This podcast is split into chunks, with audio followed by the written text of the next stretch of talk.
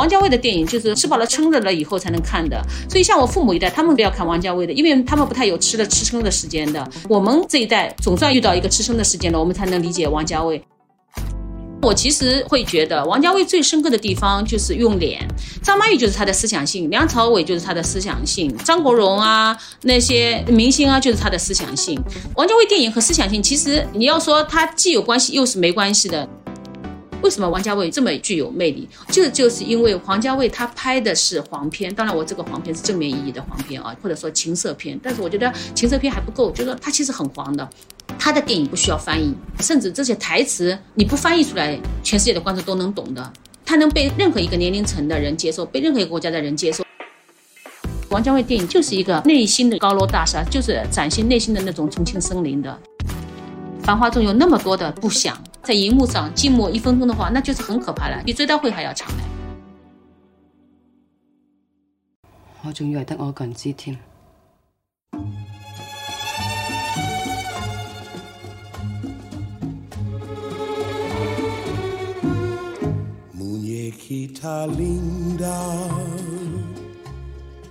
言之有物，不止硬核。大家好，这里是新周刊硬核读书会 FM， 我是好汉，我是于雅琴。我们今天非常幸运的请到了华东师范大学教授、文化研究学者毛江老师做客我们的节目，和我们谈一谈王家卫。毛江老师可以给大家打个招呼。听众朋友们，大家好，我是毛江。我们今天为什么要聊一下王家卫呢？因为大家都知道，前一阵由王家卫导演监制的那个《繁花》电视剧版本预告片放出了啊，虽然说很多吐槽，但是大家也非常的振奋，因为好像王家卫这个神秘的墨镜男人终于又回到了大家的视野里，而且带着他的新作品。可能比较少人知道的是，在今年年初，国内也引进出版了一本比较重要的王家卫的电影研究专著，是由新加坡南洋理工大学教授张建德撰写的，叫做《王家卫的电影世界》。这部作品被一些人认为说是第一部研究王家卫的专著啊，他从香港电影工业、文学，包括全球化的视角，去非常严肃地对待王家卫这个可能是20世纪最重要的华语电影作者之一。但是在今天的当下，可能王家卫的这个影像风格啊，其实是变成了文艺青年的一种比较粗疏的一种解读和那种流行化的包装。那我们也知道毛江老师也是王家卫的爱好者啊，其实写过非常多篇特别精彩又具有阅读快感的这个王家卫的电影影评，所以我们今天也邀请到毛江老师和我们一起分享。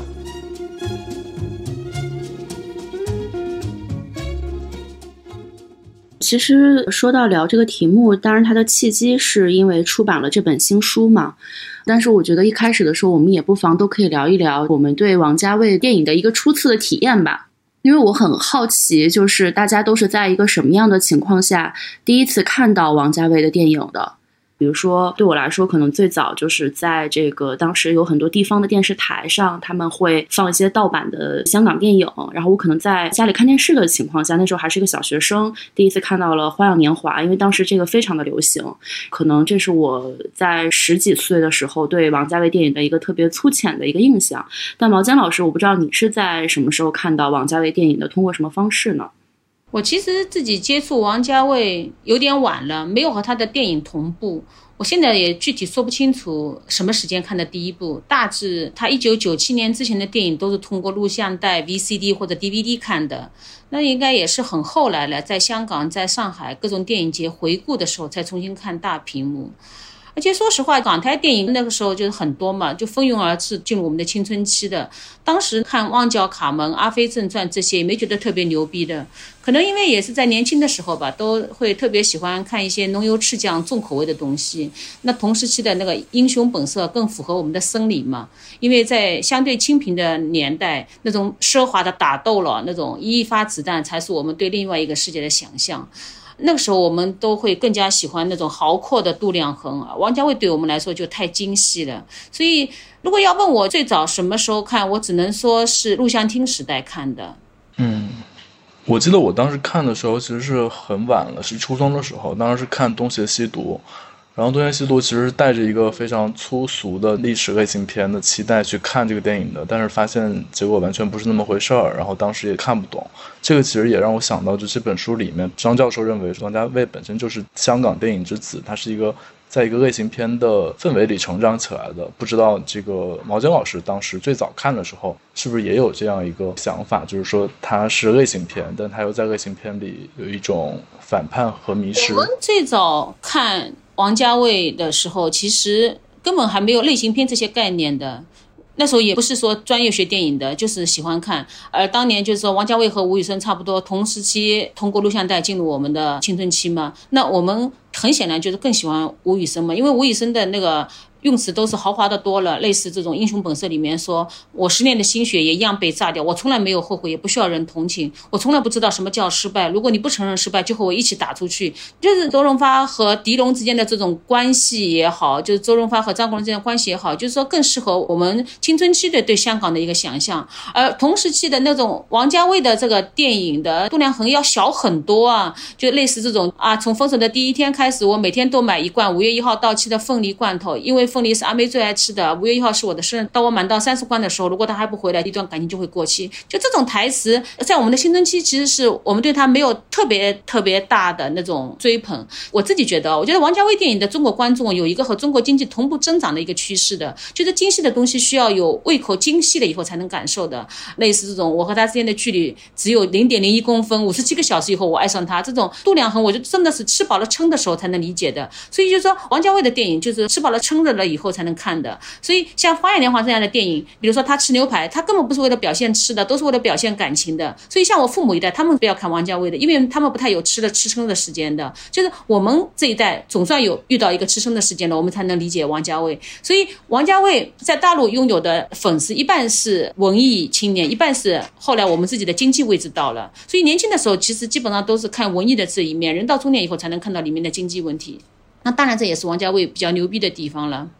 对，毛尖老师说的这个我特别赞同，就是因为我是89年出生的嘛，然后我接触到王家卫其实是2000年之后，那个时候可能这种小文青的这个圈子里面，大家已经不再喜欢就是像吴宇森这样的电影了，因为当时其实我们这代人的物质已经是比较丰沛的，然后已经开始向往那种就是所谓小资的生活，更高级的中产的这样的生活。很快像安妮宝贝啊、郭敬明这种国产的描摹小资生活的文学也流行起来，但王家卫就是要比他们可能带给我们的感受要更高级一些。虽然作为一个少年人，那个时候不能够完全很清晰的描摹出来为什么王家卫的这个电影当中展现的东西似乎就会有更高级、更微妙，要比我们其他流行的一些文学作品可能要带给人更多的感受。但你的的确确就是那个时候很容易被他所拍摄的那种香港的生活打动，然后渐渐的可能身边有一些人他也有机会可以去到香港，可能他也会带回来一些所谓的这种舶来品的感受，然后也会跟我们分享。这个我觉得是一个现实和电影当中的一个互文。那我觉得到我这一代人的时候，其实大家已经是觉得王家卫变成了一个小资文化的代言人了，然后也很喜欢或者很想让自己的生活去靠近他电影里面的那种情境。比如说《花样年华》流行之后，可能我身边一些更大一点的年轻的什么姐姐阿姨，她也会去做什么旗袍啊等等，这些可能在90年代的时候并不是很常见的一些衣着，这个时候也大胆的穿在街上了。我觉得都跟这个流行是有关系的。嗯，是那时候，比如说我们最早看吴宇森，然后我们在那个荧幕上看那个周润发在那里哗啦哗啦吃那个方便面，那种气势如虹的，我们就觉得那个方便面是世界上最好吃的东西。但是当我们真的吃到方便面，就是当方便面已经在我们的经济位置中被实现的时候，我们就觉得那个方便面也不过如此。所以就是说连带着把吴宇森的这个也拉下去了。但是王家卫他不同的，就是说王家卫他表现吃，但他因为吃的其实不是牛排，他吃的是那种牛排以外的东西。所以说即使我们到了张曼玉和梁朝伟吃过的那个店里去吃了牛排，吃到的牛排也不过如此，但是我们依然会自我销魂的，因为王家卫所有的动作都是抽象的，都是诗歌的。所以就是说在这个意义上来说，王家卫要比吴宇森更具有一种永恒性。对，而且就是说当时中国的都市化已经在开始，可是并没有特别的完全或者特别的充分。我觉得那个时候的城市还是有很多城乡结合部的遗留的感受吧，不仅仅是在物质上，比如说高楼够不够高，马路够不够宽，车辆有多少，可能更多还是一种文化上的，比如说比较粗野野蛮的东西。我觉得20年前可能随地扔垃圾啊，或者吐痰呀等等一些并不是那么都市化的行为还是比较常见的。的。那这个时候有了这个王家卫的电影，他给我们提供了一个对更高阶的那种都市文化的一个想象的样本。反正我个人是这种感觉，尤其是看王家卫一些反映当代生活的，比如说《重庆森林》啊、《堕落天使》啊这些电影，就会觉得啊，为什么他们的都市是这么的酷，然后我的这个生活好像相对来说就比较贫瘠。因为当时毛尖老师谈到说他最早看王家卫的电影是在这个录像厅嘛，那后来可能很快就有什么家庭的 VCD DVD， 然后这几年的这种展映也特别多，王家卫好像也是各大影展的一个宠儿吧，大家都比较喜欢就是去放他这个修复版的电影。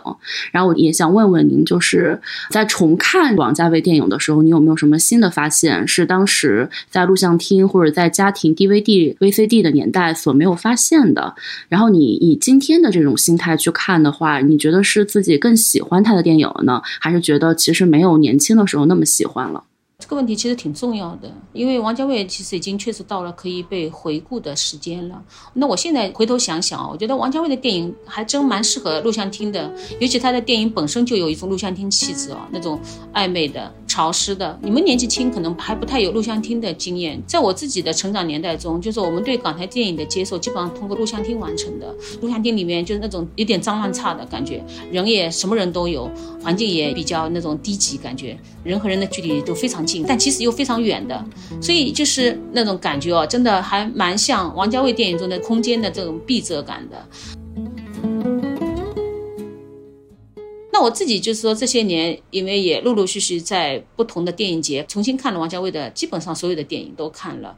现在你要说我有没有新的发现，或者说更喜欢他，我觉得更喜欢也谈不上，但我确实有一个新的感受。这个感受是什么呢？我觉得重新看王家卫，我倒是感受到了他的一种危险性，或者说就这种风格的危险。为什么会这么说呢？因为我这两天在做一个题目，叫做1980年代以来的国产青春片和情感地理。然后我在做80年代以来的国产青春片的时候，就发现到90年代以后，就是王家卫对大陆导演的影响开始加剧了。然后呢，我们的导演也大量的把男女主人公往非常逼仄的空间里面去建构了，因为小空间特别容易产生风格，因为当时风格成为大陆导演也很迷恋的一种方向。很多导演，尤其年轻的导演，特别想建构自己的风格。那风格可能最容易的方式就是在室内剧中发生，像王家卫这样搞。但他就是那么多的室内剧发生以后，我觉得出现一个重大的问题，就是说搞得我们后来的这个青春片基本上没有办法和土地发生共鸣了，基本上有点真的是拱手让出了大好河山。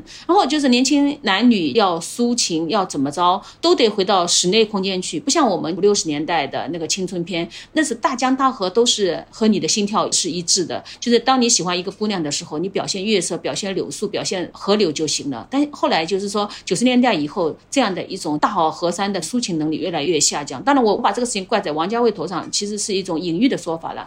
王家卫自己的这个风格对我们的影响是他自己牛逼的地方，我们把我们自己后来出现的危险挂在他头上，其实多少是带着一种事后追溯不地道的地方。但是我重新看王家卫，我确实感受到，就是说那么多导演后来在学王家卫，其实是对中国电影造成一重危险的。对对对，我觉得刚才毛尖老师这个评论其实就是讲到了对王家卫电影的隐性的一些批评吧。那其实王家卫的这种后现代主义的这种风格，也让一些人觉得说王家卫电影特别难懂。那也有很多解读文章试图找到这个王家卫的电影密码，但也有人就直接就说啊，那王家卫的电影就是比较浅薄，比较小资，故弄玄虚，然后堆砌着一些京剧和大牌明星的面孔。那其实王家卫的电影世界这本书是比较严肃的在对待这个电影作者嘛，将王家卫作为一个非常严肃的电影作者去进行分析。那我就比较好奇毛尖老师会怎么看待王家卫电影的这个思想性呢？就除了这个对情绪的捕捉或者对很个人化的东西的呈现、文学性的表达之外，它深刻的内涵在哪里呢？我其实有时候我会烦这个就是说深刻的内涵这样的一个概念的。电影为什么一定要有深刻的内涵，或者说一定要去搅动这个深刻的内涵啊？因为有深刻的内涵这样的一种压力在搞得很多就是那种新手导演很多时候面子也没做好，然后就想做里子了。那我其实会觉得王家卫最深刻的地方就是用脸，张曼玉就是他的思想性，梁朝伟就是他的思想性，张国荣啊那些明星啊就是他的思想性。王家卫电影和思想性，其实你要说它既有关系又是没关系的。那王家卫肯定他不是伯格曼那种的电影哲人，他也不是电影思想家，也不是爱森斯坦这种的，甚至他也算不上一个形式主义者，也不是那种杜拉斯了、罗伯克利耶这种的。我自己会觉得他的电影方式比较像一个诗人的方式，他的影像表达也比较像罗兰巴特这种恋人絮语兮兮的。比如说在他的第一部处女作《旺角卡门》里面，他会反复的问啊几点钟啊三点钟，然后又几点钟啊三点钟，你看这反复出现的这个三点钟就像诗歌一样的。所以我会觉得就是说王家卫的这种风格，就是你要去求他的思想性，我都觉得不是特别对接的一种方式。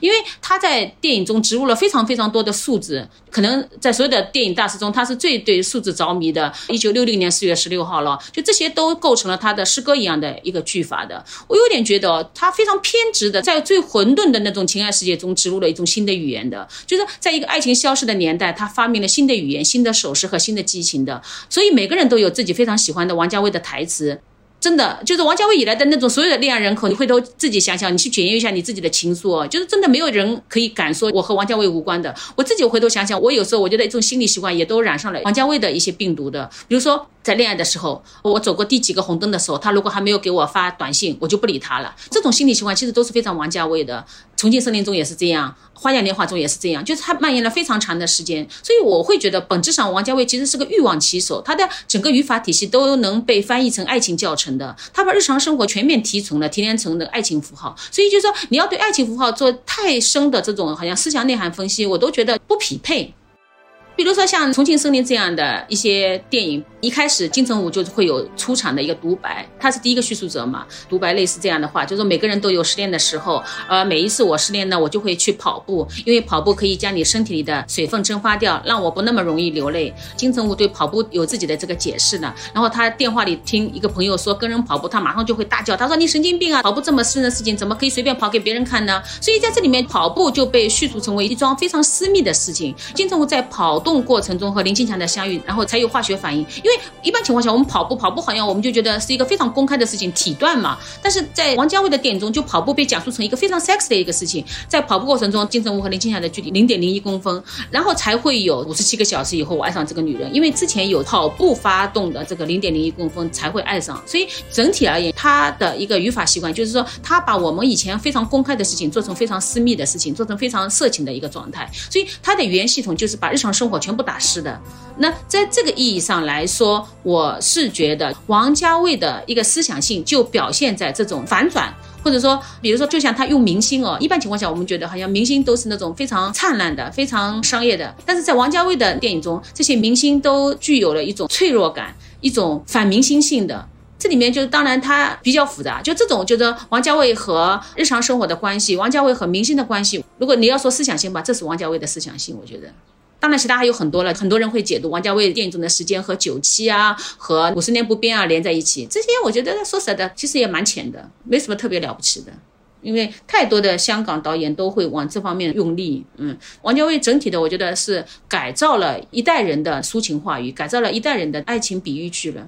对对，比如说谁都会讲说啊，这个世界上曾经有一只鸟，它没有腿，然后它只能不停地飞啊飞啊飞。我觉得其实这句话并不是对每个人都有自己的那种。对，其实这句话没什么特别那个。这句话并不是王家卫的原创，因为它这个是来自于戈达尔的一个电影里面的台词。但是通过他的这个改造和转译，你就会发现他就会特别能够跟大家的情感和情绪对接。然后在我可能跟读书的时候，也会特别喜欢在比如说作文里啊，或者说那时候还写电邮啊，比如说可能给男朋友写的电邮里面会引用他的话，你就不知道为什么，你就觉得王家卫的这些台词好像特别适合，就是用来传递某种感情。然后这个我觉得是他很独特的一个特质。是每个人都会有自己喜欢的王家卫台词，因为每个人都会有恋爱的时刻，每个人都可能磕过王家卫的台词，类似这种念念不忘啊，必有回响啊，是吧？很多人会觉得王家卫好像特别掐七寸，其实不过是你自己的生命涌泉的时刻和王家卫电影给匹配上了。所以我觉得王家卫电影其实是一种文艺的情色片，当然我不好说它黄片，那你可以公开的集体的看它，这个就很牛逼，就每个人都可以通过王家卫释放一下自己的小小隐喻。而且每个国家都会有自己的王家卫，比如岩井俊二就就是日本的王家卫，像《青树叶》的台词“你好吗？我很好”这种，青春期看到的时候觉得很动人。还有《四月物语》里面那种台词，就想起那个骑着单车经过河堤的女孩和她那一柄伞，一段没有结局、淡如水彩的青春。就是在我们青春期，我们都好像挺喜欢这种话语的啊。其实这个就是非常王家卫的时刻嘛。还有比如像韩国的那个《红裳秀》，也蛮王家卫的。具体那个剧我就不讲了，类似这种剧名看就知道，《独自在夜晚的海边》这样的电影名字啊，就这种电影片名啊、题材啊都非常王家卫的。我想这些就是王家卫的厉害所在了吧，就是他影响力穿透了那个华文世界，他在世界各地都哺育了王家卫后代了。所以当我们在荧幕上再看到男女主人公在家里说话，就像梁朝伟对着那个香皂自言自语说，你不要自暴自弃了，前阵子还好好的，怎么现在胖成这个样子了，虽然他不在了你还得见人嘛，等等等等。遇到这样的时刻，我们就会想到王家卫，我觉得这些可能就是王家卫厉害的地方吧。对，然后我还突然想到，其实这些片段它也特别能够对应就是今天都市观众的一个症候，就是自恋嘛。就是王家卫的电影里面的人都是特别喜欢照镜子，然后自言自语，然后自己顾影自怜，然后对，这个我觉得特别能够带入今天的人的这种情感状况。就很多时候你跟对方在恋爱，其实可能对方那个对象是什么样的都并不重要，就是你不停的通过这种自我的诉说、自我的想象，然后去和一个你想象的人恋爱。那个《重庆森林》就是很典型的这样的一个故事嘛，就是第二段就王菲和梁朝伟，他俩几乎都没有什么交流，但是这个恋爱你就觉得啊，特别的怎么说微妙，然后特别的能够打动人。但实际上这两个人他有什么共鸣吗？或者他们曾经有什么心灵的这种碰撞吗？并没有。嗯，是。我自己去年在清华大学教了一个学期的电影课嘛，电影课里面我有一个作业，就是让学生重新剪辑《重庆森林》，剪辑出和电影中不一样的情感关系。那很多学生他们就会把王家卫电影中的王菲和金城武剪在一起，或者说甚至把王菲和那个林青霞剪在一起，这就说明王家卫电影中的人物关系可以随时重新排列的，因为他的电影湿度很高，两个人之间不一定要发生什么，但是我们觉得有爱情。接下来有一个问题也是刚才其实涉及到的，就是王家卫其实在很长一段时间吧都被视为是小资文化的代言人，这个词儿好像今天不是特别常用了。对，因为现在小资文化这个概念被拿来再作为一个好像那个当代文化的一个主题词。对对，但是很多年当中他都是被视为是小资文化的代言人嘛，或者说用今天更流行的词就是说他比较代表的是中产的趣味。但是无论是小资还是中产，其实在比如说尤其是知识分子圈里，他其实是带有某种贬义的，所以我不知道就是您怎么看待这个问题，或者你觉得王家卫的电影他还能不能再召唤更年轻一代的观众？你说他要是小资文化代言人，我觉得是没问题的，但是我对小资和中产我是有区分的，尤其小资和中产跟电影进行关联的时候，就是我觉得小资电影相对更痛苦一点，中产电影相对更甜蜜一点。那王家卫我觉得放在小资的那个位置上就比较准确，南非之夜我就觉得比较中产电影，因为它有了一个相对 happy 的结局，我就觉得就很中产了。这是题外话了。那你问到就是王家卫的电影还能不能召唤新一代的年轻观众，我觉得怎么说呢，就是说因为王家卫的电影主题都是欲望、时间和永恒这些问题的，他的主题一直很年轻的。他的短片《手》就是一个很好的例子嘛，那个《手》的人物关系跟《花样年华》中苏丽珍和周慕云之间的关系很相似的，是一个变奏的关系。所以就是说王家卫肯定还会吸引一代又一代的年轻观众的，而且他的电影在今天的抖音上已经成为一个原电影了。我不知道你们有没有关注抖音上的一些王家卫粉啊，或者说王家卫的一些模仿者。最近我很喜欢看一个，应该肯定是王家卫的粉丝了，但是这两个人就是一直恶搞王家卫的，就是抖音上有一男一女两个胖子，他们模仿王家卫的音乐和节奏，然后那里面的那个真是蚀骨柔情啊，但台词特别贱。所以我就想，就是说这种不管是膜拜还是恶搞，只要王家卫还能被激活，他就还能召唤新一代的。我想啊，至少2046之前吧，每一代年轻人谈恋爱或者怎么着，都应该还会和王家卫发生关系的。就是像王家卫这样的台词，类似《旺角卡门》里面说“我不能对你承诺什么”，这个不就是刘德华的语气吗？还有像《阿飞正传》里面的语气，你知不知道有一种什么什么的？还有像《东邪西毒》里面会反反复复说的，你越想忘记一个人，你越怎么怎么着，这种话语方式。还有《花样年华》《春光乍泄》里面，如果有多一张船票，你会不会跟我走？那学生会说，有多一张饭票，你会不会跟我走？如果有多一张机票，你会不会跟我走？这些其实都是和王家卫会发生关系的。你会发现你在感情的每一个阶段都守着一个王家卫。嗯，对，但是王家卫他有一个魅力的密码，我觉得这个他也试图在变换，就是明星嘛，就是因为他之前用的这些港台明星，对于年轻一代的观众来说，可能已经无感了。啊，所以你看，我觉得他的这个新片里面，他也试图，比如说加入胡歌呀这些年轻的面孔。但至于说这些人是否可以就是再一次焕发出那样的魅力，我其实是很怀疑的。但我觉得，也许即使没有这些明星，王家卫是否还是可以有他的其他的一些魅力点？我觉得这是一个很有意思的题目。王家卫用明星就是双赢的，王家卫用了非常多的明星，而且都是在那些明星最好年纪最美的脸的时候。王家卫的这个梦之队里面，男队有张国荣、梁朝伟、黎明、刘德华、张学友、金城武、梁家辉；女队里面有张曼玉、刘嘉玲、林青霞、章子怡、王菲这些人。王家卫有明星，其实我觉得是他的一个语法的，就是他的演员不能老，就像他自己不能老一样的。王家卫到后来就是说那个《摆渡人》嘛，虽然不是他自己导演的，是他监制的一个文本吧，但是就是说你会看到明星老了，王家卫就不行了，就不能拍了。他的电影就是那种必须找明星最美的那个时刻的，他的电影是梦幻的，又是反梦幻的，是自由的，又是不自由的。所以王家卫其实真的是重新定义明星的，明星也在他那里获得最美的时刻。像那个《重庆森林》里面的王菲，再没有比这个时刻更美的王菲的。所以我有时候会觉得，这王家卫真的是拍的是那种青涩电影哦，因为他的那个明星哦，真的是要在他能量最足、最青春、最好的时刻。像《摆渡人》那个时候，梁朝伟是55岁了，金城武45岁了，那就不能拍了。但是他还坚持拍，那这个电影就必定是失败的。嗯，就是青春性是王家卫电影的一个最大法宝。这个青春性就是和明星紧紧挂钩的，但是明星在王家卫的电影中也很奇特的，就是明星都好像在王家卫的电影中不再像以往电影中的明星了。这个也有点像王家卫电影的一种语法啊，比如说他电影中的跑步就不是跑步，他电影中的肥皂就不是肥皂，他电影中的吃饭就不是通常意义的吃饭啊。就是王家卫电影中的那些明星，就像那个张曼玉和梁朝伟之间的那种吃牛排的时刻一样的，他们好像是一块牛排，但他又不是一块牛排了。就这些明星在跟王家卫合作以后，他们不是也经常能拿奖吗？就香港一直有个说法，就是如果你想赚钱找王晶，想拿奖你找王家卫嘛。就是这些明星在王家卫那里面，他有一种脱胎换骨的感受。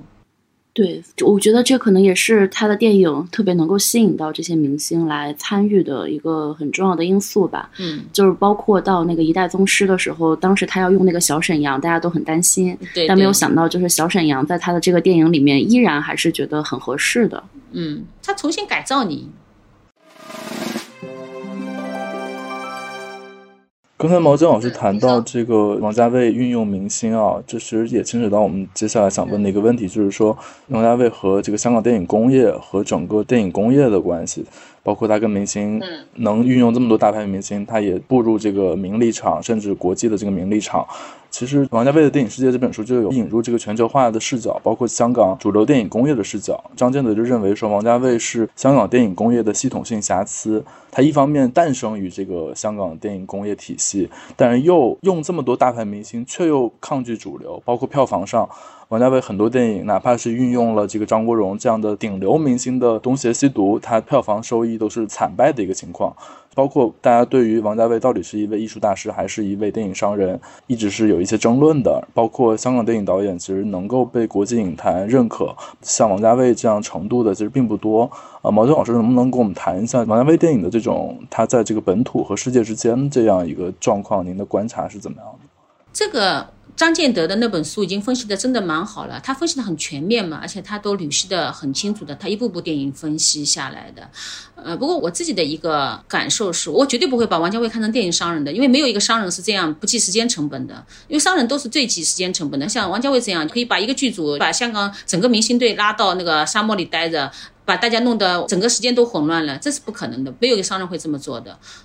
但同时就是说，香港导演被国际认可的还真是挺多的，不是说好像就王家卫一个人，包括像吴宇森啊、徐克、陈可辛啊、林岭东啊，都是得到广大的那个世界电影的认可的。包括像华语电影最有影响力的那个类型，像武侠和警匪是香港电影全球最有干劲的两类，那香港导演都是最出色的。包括像好莱坞会翻拍《无间道》还能拿奥斯卡，都是香港电影就特别牛逼的地方。现在全球用的武指基本上都还是香港导演吧。当然就是王家卫可能或者说一定是其中最最出色的一个。如果从全球的排名也好，或者从那个同行之间的这种评价也好，就王家卫应该是华语导演中最出色的一个了。像昆汀·塔伦蒂诺啊、索菲亚·科波拉，包括像《月光男孩》里面那个导演叫巴黎詹金斯的，都在自己的作品成功以后感谢过王家卫，所以他也确实是华语导演中最受西方赞美和模仿的一个。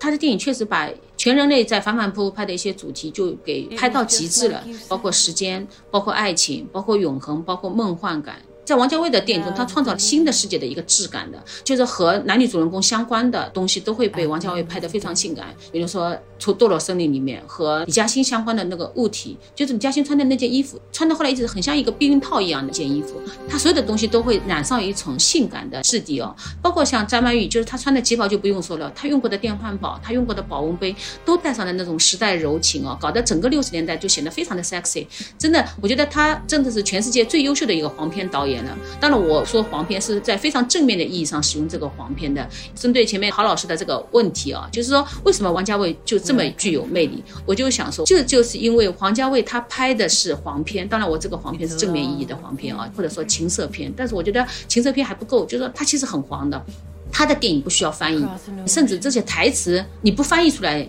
全世界的观众都能懂的，他能被任何一个年龄层的人接受，被任何一个国家的人接受。虽然你说他不畅销，确实不畅销，但是他畅销啊，他的电影到今天还能被看，就是他具有那种黄片的质地吧。因为只有黄片是不用翻译的，只有黄片是全球使用同一种语言的，但是他又绝不是这种通常意义上的黄片啊，就是他就是那种是真正的具有一种骨子里的 sexy 感吧。其实刚才主要讲到的就是王家卫的这种全球化的魅力吧，就是像毛尖老师讲的，就是他的这种对情欲的表达是无需要翻译的。但是在另外一方面，他又是一个特别能够代表香港的导演，或者说他的电影当中其实也有很多根植于香港电影文化的一些东西吧。然后在这本书里面其实也谈到说，王家卫的这个英文名字嘛，他也是不走寻常路，就是他其实不像大部分的香港导演那样会起一个英文名字，他在行销全球的这个英文名其实也就是王家卫的等于说是英文的这样的一个写法嘛。然后这样读起来的话，是既具有这个异域情调，也混含了一种就是东西方杂糅的这样的一些特质。所以我不知道您是怎么理解王家卫电影的这个面向，就是他跟香港这个城市的关系，因为我知道您也有这个香港的生活经历嘛，然后可能来谈这个问题就更合适一些。这个问题不好谈。前一段吧，就是那个美国 CC 公司不是花了5年时间修复了王家卫电影嘛，出了套装，这一下子就让王家卫的粉丝觉得王家卫好像得到了就商业的认可。因为 CC 是一直出那种特别经典的导演的这种套装的，包括伯格曼这些的，然后这个新版本呢也有了重大修改的，就是包括对影片的那个展夫都有一些修改的，然后整个那个色调就是明显的就加了黄绿色调的。然后也有很多粉丝呢就抗议这个改编，觉得就是怎么能这样，就是整体性的修改自己的电影，有点像那种金庸修改了自己的那个全集，搞得粉丝就很不乐意啊。也有粉丝觉得哎呀，但原来他说在堕落天使里面上面有一个钟的，那钟怎么被修掉了等等，有非常多的粉丝进行细节阅读嘛。抗议最多的就是这个黄绿色调。那我其实倒觉得这个黄绿色调的加法还蛮香港的，还蛮符合王家卫的本意的。而且我听说王家卫自己对这个版本还是非常满意的。王家卫电影中的抽帧画面就一帧一帧，就是24帧抽掉几帧这样的，然后包括王家卫电影中的延时的这种拍摄在《重庆森林》中就特别明显嘛，然后再加上这些黄绿色调，再加上一些特别细节但是意义非常飘忽的对白，这些就是王家卫的一种带有东西方特色的一个王家卫的。举个例子，比如说在《花样年华》里面就很明显的，梁朝伟和张曼玉吃饭嘛，吃的时候他穿的是一套旗袍，然后接下来就是有一个回程，他两人坐着出租车回到那个住的地方，但回程上的那个张曼玉的旗袍已经换了另外一套了。那很多人会以为这是一个好像 bug， 就是好像吃饭的时候穿的格子旗袍，怎么回程的时候穿的另外一件碎花旗袍了。但其实这个是王家卫的一个抽帧的一个方式，就是说用这样的方式来节约时间，或者说来重新定义时间，来制造时间，改变时间流逝的一个速度。因为这样就说明他们之间已经吃过好几顿饭了，这样的一种场景他们之间已经发生过好多次了。就是这些场景都是跟王家卫自己非常喜欢的法国新浪潮，就是戈达尔特吕弗的那个方式有一种相似性的，包括他电影中的那种类型和反类型之间也和法国新浪潮之间有一些渊源关系的。比如说《重庆森林》中，梁朝伟和金城武都是警察，但是警察的身份在电影中基本上不起作用的。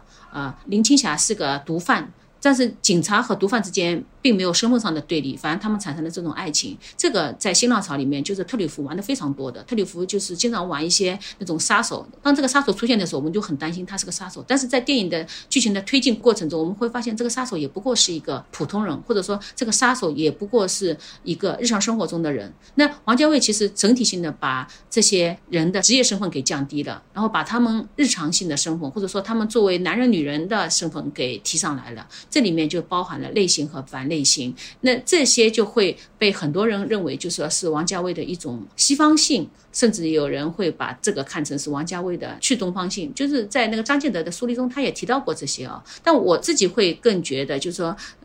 因为我自己对这个东方西方这种概念我是不以为然的，包括东方性这些概念我都存疑的。我就觉得就是说这个就是王家卫的自己的一种特性吧。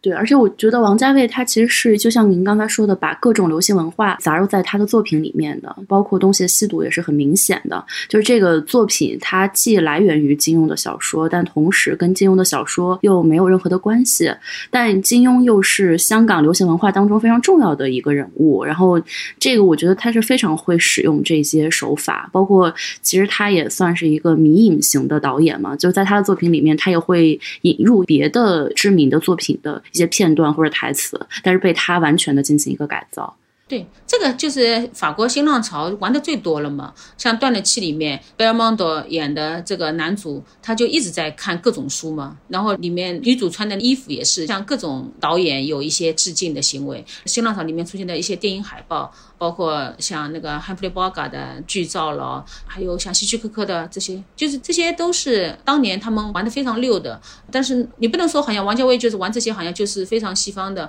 就是他也玩这些，但是他完全的在自己的语境中玩，我觉得他玩得非常高超。所以当他玩得这么高超的时候，你就不会再觉得东方西方这些隔阂在里边了，那个是那种移植的手法，但是完全在地化了。所以王家卫电影中的香港才显得如此的真实，这个真实的香港和一些抽象的情感发生碰撞的时候，这就是王家卫爱情乌托邦的一个诞生吧。对，说到这个真实，其实他也很擅长去使用一些大家都知道的香港的一些地标性的建筑嘛，比如说旺角，对，或者说重庆大厦，重庆森林，这不就是那个吗？哎，对，还有就是他那个半山的那个上去的电梯啊，对对是。这些我觉得就是说作为一个观光客来说的话，你去过香港你就会有一种会心一笑的感觉，如果没有去过它也会激发你对这个城市这种空间机理的一个非常感性的认识。是啊，重庆大厦不是马上就变成了一个旅游观光热点吗？对对，包括王菲工作的那个叫 Midnight Express 这个地方就被很多人到处寻找。王家卫电影里他把香港这种在地性开始展现出来，是不是也可以给大家聊一下就是王家卫电影在香港电影他自己的这个脉络里面的一个变化？因为有人说从80年代90年代之后，他由原先的一种上海电影的复刻转向了一个对自己香港本地文化的一个认同的这样一个观点。王家卫的电影早就跃出了香港电影史的概念了，当然就是他也在香港电影史内部了。但是当我们今天说起那个王家卫的时候，就是基本上把它放在一个更大的一个视野中看了。基本上我们会把王家卫的几部电影分成三类，一个就是关于60年代的电影，一个是关于90年代的电影，另外一个就是说是武侠警匪这样的。然后60年代就是三部《阿飞正传》《花样年华》2046，然后90年代也是三部《重庆森林》《堕落天使》和《春光乍泄》。就是王家卫的电影的这种成就啊，就是他会这么巨大，也是因为它镶嵌进了两个时代。那正好我们也就聊到60年代嘛，因为像刚才毛尖老师也提到了，就是说包括《阿飞正传》《花样年华》2046其实是60年代的3部曲嘛，那也是毛家卫的童年。那其实我们知道60年代在世界范围内也是一个巨变年代嘛，各个地方都挺动荡的。就是我记得毛尖老师曾经说过，就是说很多年轻人是没有历史包袱的进入电影圈，但是只是加入了电影工业。如果把您的这句话引入王家卫的这个分析里的话，那王家卫必然是带着某种历史包袱进入电影的。您是怎么看这个王家卫的历史包袱呢？还是说您觉得这个其实并不重要？那还是很重要的，就是历史包袱今天好像经常会被想成是一个贬义词啊。如果换成历史文化遗产的话，我可能会更准确一点。那60年代始终是王家卫的一个文化遗产的，或者说他的那个历史包袱的。60年代在王家卫的电影中也一直是电影的得分项，但《繁花》我不知道啊。就是我们看王家卫的60年代的那个3部电影啊，就是从那个《阿飞正传》非常具有时间意义的一个开始，它里面有个台词就是1960年4月16号下午3点之前的1分钟，就是。也被很多很多王家卫的粉丝所珍视的1分钟，这1分钟我觉得也是进入电影史的1分钟，因为这1分钟是张国荣全心全意在张曼玉身上的1分钟，也是因为这1分钟我们会觉得，就是说张国荣虽然是个好像阿飞，但是他也有他非常爱情的时刻，或者说他有他非常真实的一个时刻。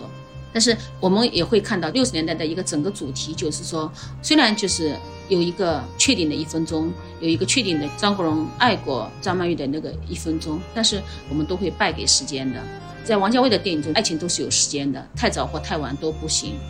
而且基本上他的电影爱情都是不行的啊。尤其像《花样年华》就特别令人扼腕啊，就永远是一个错开的。虽然那句台词有一张船票你会不会跟我走，它其实没有被说出口的，在电影中它用那个影像的方式被交代出来了。但是梁朝伟已经走了，张曼玉才去，很多年以后梁朝伟又走了，张曼玉才去，又是这么一个曲折的过程。然后这个电影发酵到2046的时候，就是说所有的遗憾都已经发生，梁朝伟再怎么回忆写作都是不可能的。但是同时他又再次把60年代哀婉的一个主题又呈现出来。虽然就是说我们都会败给时间，虽然爱情总是来得太早或者来得太晚，但是我们至少还有记忆。所以王家卫的电影都是一个内心景观的一个东西的。当然王家卫的电影也都能做政治分析的了，但是我觉得对王家卫电影做政治分析意思真的不是很大，就是它就是一个内心的高楼大厦，就是展现内心的那种重庆森林的。在这个内心的重庆森林中，就60年代被王家卫弄得非常的景观，就是说因为又都是明星嘛，那种绚烂在电影史中都从来没有过的。就是我们会说，就是新浪潮时代的60年代，法国也好日本也好都很炫目的，但是都比不上王家卫电影中的那种60年代这么让人目之心眩啊。虽然每个人都困在自己的60年代，就是每个人都走不出自己的情感的漩涡。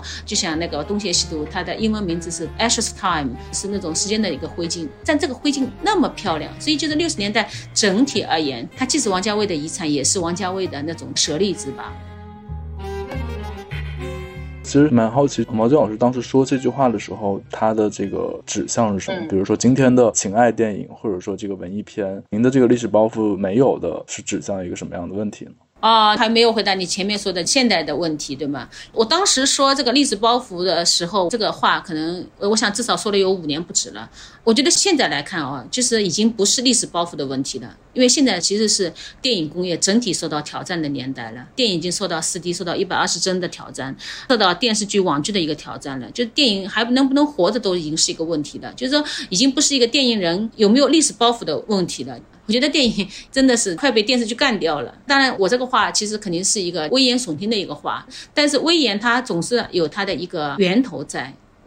包括我自己这些年一直大量的时间其实都在看电视剧，然后疫情以后我觉得对电影更有一个更致命的打击，因为去电影院的习惯正在被慢慢磨损掉。我们觉得在家里看片也可以了，像我自己这些年就是大量的时间对着电脑看，对着电视机看，我觉得好像也没有特别大的遗憾，好像就是说非要在大荧幕前观看才叫看。当然作为一个影评人，我还是尽量去电影院看的，但是就是说以往的去电影院观看的那种激情，它正在慢慢的被消耗掉。这个我觉得是一个更大的问题了，就是历史包袱反而是成为一个其次的一个问题了。当然有历史包袱肯定是比没有历史包袱好。刚好谈到历史包袱这个问题，其实也可以谈一谈。我觉得就是王家卫电影的另外一个特质，其实是跟他的出生地上海有关嘛。然后因为毛尖老师你也是长期生活在上海，然后也翻译过李欧梵的那本《上海摩登》，也是在谈这个双城记的问题。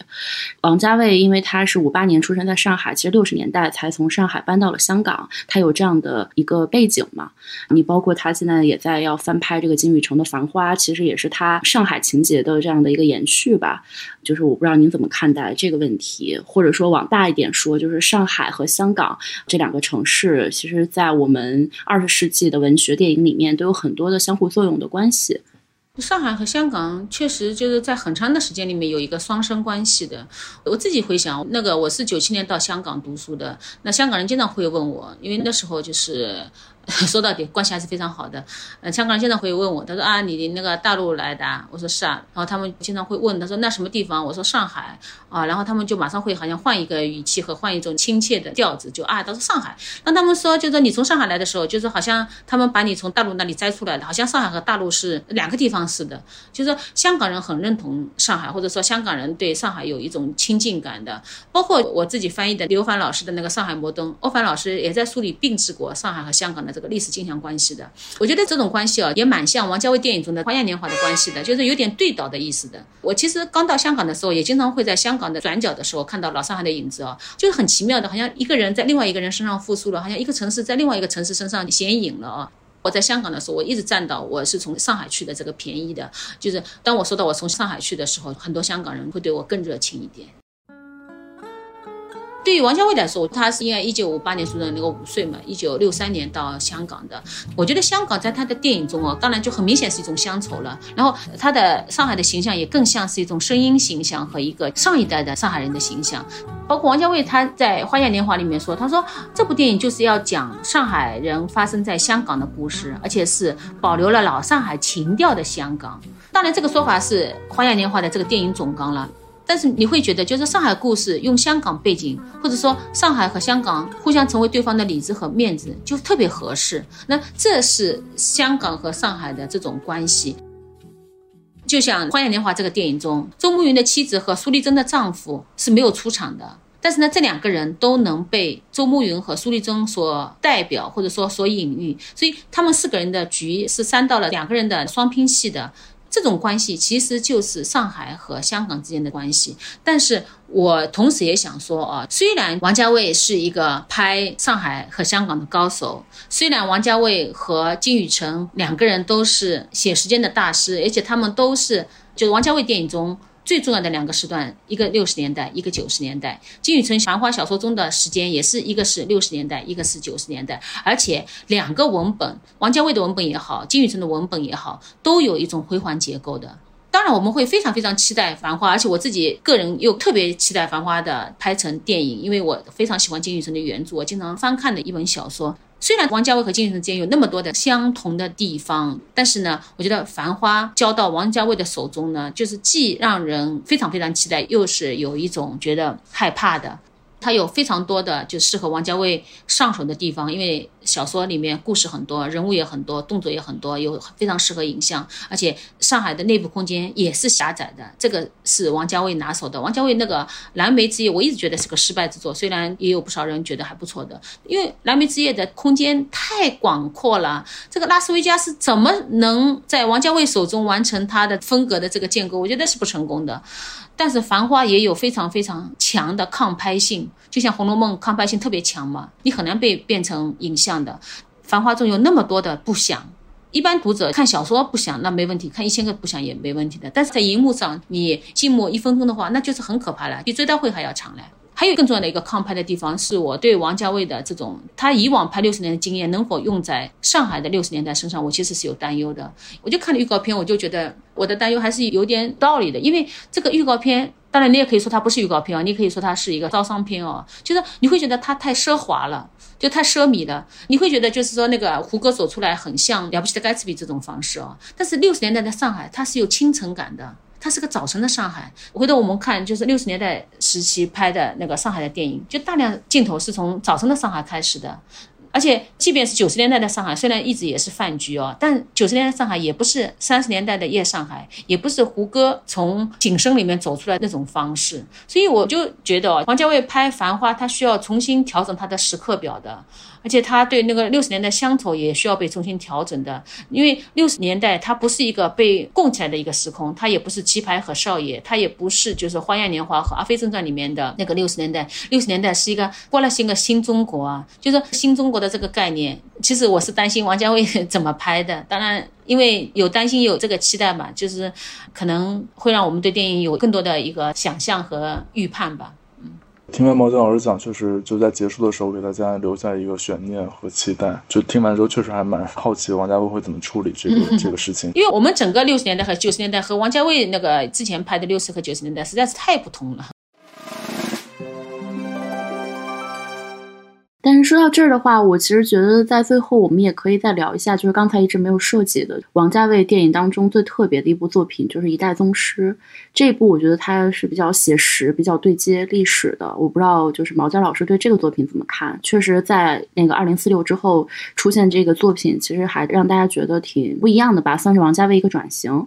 一代宗师怎么说呢，我就前半部分我很喜欢，但是后半部分我是不喜欢的，包括就是一代宗师里面的很多台词，很多人会把一代宗师中的台词类似这种念念不想必有回响说成是那种好像就王家卫电影中最好的台词等等，但其实我自己会更喜欢的王家卫的台词是一代宗师里面那段，就是说公家的东西我还了，马三说的嘛，然后那个章子怡马上就是扔回去一句话嘛，他说话说清楚，不是你还的，是我自己拿回来的。那一刻我觉得章子怡太酷，他那个眼神哦，就是那个像盲人一样的那个眼神哦，那种失明般的那种章子怡就在那个飞雪里面看着这个马三哦，然后就是回头走掉，在那刻我觉得王家卫就有一种过尽千帆的那种酷哦。可惜那个电影后半程又软掉了，然后叶问和宫二的关系又被那种软不拉几的台词来回吞吐哦。我真的是眼看着章子怡高一脚低一脚的在两种人生中出没，前面半段都是一代宗师的那种剧和那种气场哦，后面半段真的是又变成一代情师了，就是那种看着那个梁朝伟拿个纽扣跟章子怡推来推去，我真心感觉这个桥段真的是太对不起那个咏春拳和64手了。那64手多酷啊，而且我觉得章子怡真是个好演员呢，那种功架哦，虽然他肯定不是一个武林高手，但是他那个架势在，他那个眼神哦，我就特别喜欢他里面的，因为包括张艺谋拍章子怡就会特别要去把章子怡的眼神拍得特别明亮，或者说特别炯炯有神，或者说特别那种清澈啊。但是你看一代宗师中的那个章子怡的眼神就特别具有一种失明感哦，包括章子怡看着那个梁朝伟远远的看着，眼神好像那种瞎了一样的，我觉得这个真的是特别牛逼那种方式哦。我本来以为哦这个电影会让王家卫有一个脱胎换骨啊，但是没想到就后半段又回去了，又回到王家卫所有电影的主题了，我心里有过你那样的。所以哎呀，我想以民国50为主体的电影最后成就的还是这样的台词啊，真的我心里也蛮想对王家卫说的，我也心里有过你，但是